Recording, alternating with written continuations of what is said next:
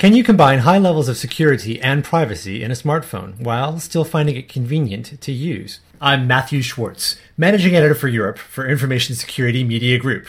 And that's one topic I'll be discussing with Toby Weir Jones, CEO of SGP Technologies, which this year introduced the $629 smartphone known as the Blackphone.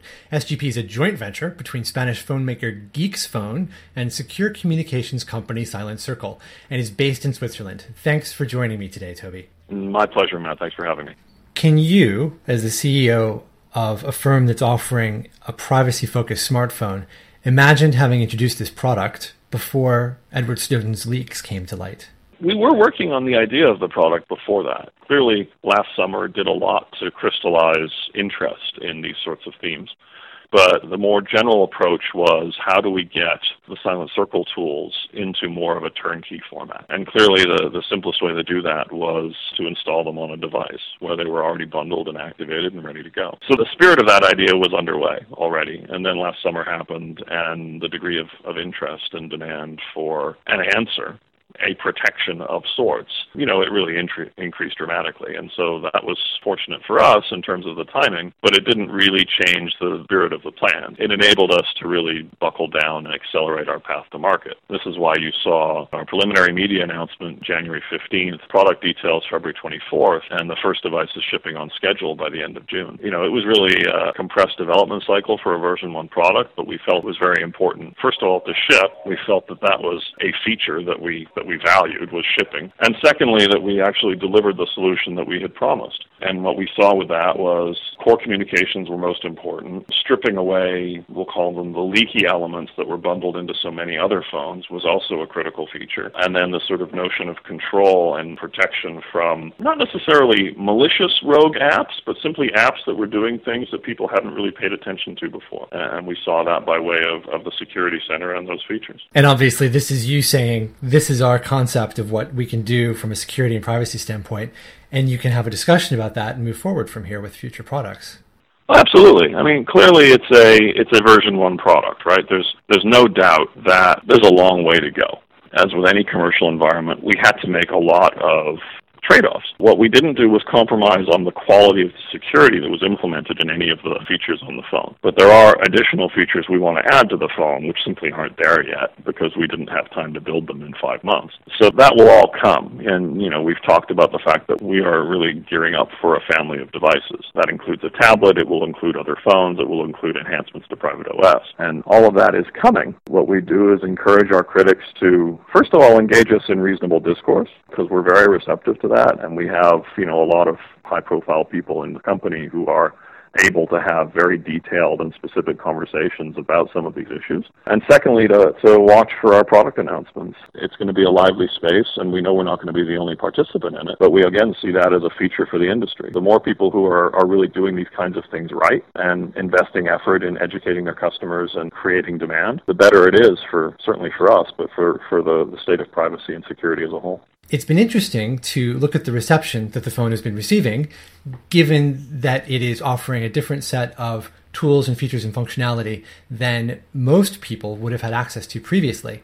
And on that front, there was a recent New York Times review, and it detailed some of the increased security and privacy protections that are in the phone, but also said that that might come with some usability or else convenience trade offs. Do you think that's a fair assessment that people have to trade off a little bit of one to get the other in a smartphone factor? I do, so long as, as you, you compare like for like on your expectations for what your phone can do.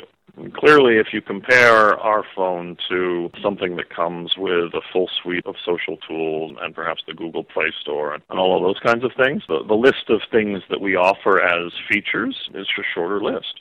But by definition, most of our customers perceive that in and of itself as a feature because they don't want to have to uninstall a lot of these tools that they've been forced to accept from other phone vendors in the past. What that means is that if you try and turn your phone into, you know, the equivalent of one of the mainstream products, clearly it's it's not trivially simple to do that. We can't put the Google mobile services on the phone. We simply don't have the underlying modules running to enable all of that to work. At the same time, if you want to install other apps, while it's easy to put something like, say, the Amazon App Store on the phone and then retrieve apps from Amazon or use F-Droid or some of, some of these other repositories, there are a few extra steps. That's true. And you know, if your intention is to use the phone as a sort of broadcasting indiscriminate kind of social sharing tool, then it's arguable that Blackphone may not be the right tool for you. But for the customers who are interested in actually, you know, changing the, the equation on their communications, they're not looking to do all of those additional things. And as such, the, the ease of use for making receiving calls and browsing sites and doing search and all that kind of thing is exactly the same as what they're already used to. So I would argue there was no cost to convenience at all. Let's talk a little bit about what's built into Blackphone. You've got Silent Circle for encrypting voice, video calls, and text messaging. That's correct. It comes with two years of Silent Circle Mobile for the primary phone purchaser, and it comes with the gift subscriptions, which are good for one year each. Those are good for uh, any other Android or iPhone user. The idea is that your your close friends, your family, your colleagues, whomever it might be, uh, you can equip them with the ability to, to participate in this same uh, private network. And then you've also got Disconnect Secure Wireless, which is anonymous browsing and mobile VPN protection, and SpiderOak, cloud storage and file transfer. One product that isn't built in, at least currently though, would be some kind of an email app. And right. what's the thinking behind that not being included from the get go? Well, the, the email question is an interesting one. The, there is an email client that ships on the phone. It's the it's the standard Android email client. It it does all the normal SSL and TLS authentication to the various different email systems it supports. So as far as the transport layer is concerned, it's a secure email implementation. But what it doesn't have is, for example, content and or public key security for mail exchange with, with other public key mail users. The thinking there is is not that we, we don't want such a solution, but there isn't really one that integrates both the usability and the quality of the app as well as sort of graceful failure modes. For example, if you're speaking to someone who doesn't have uh, you know a, a GNU PG key or some other kind of uh, of more secure mechanism that they want to use for email. We are looking into perhaps accelerating the development of a more clean and crisp implementation down those lines, either in conjunction with one of the existing app vendors or as a as a self-started initiative. But the simple reality is that email is broken in a more fundamental and structural way, and the problem with email is not really surveillance against the content of your messages.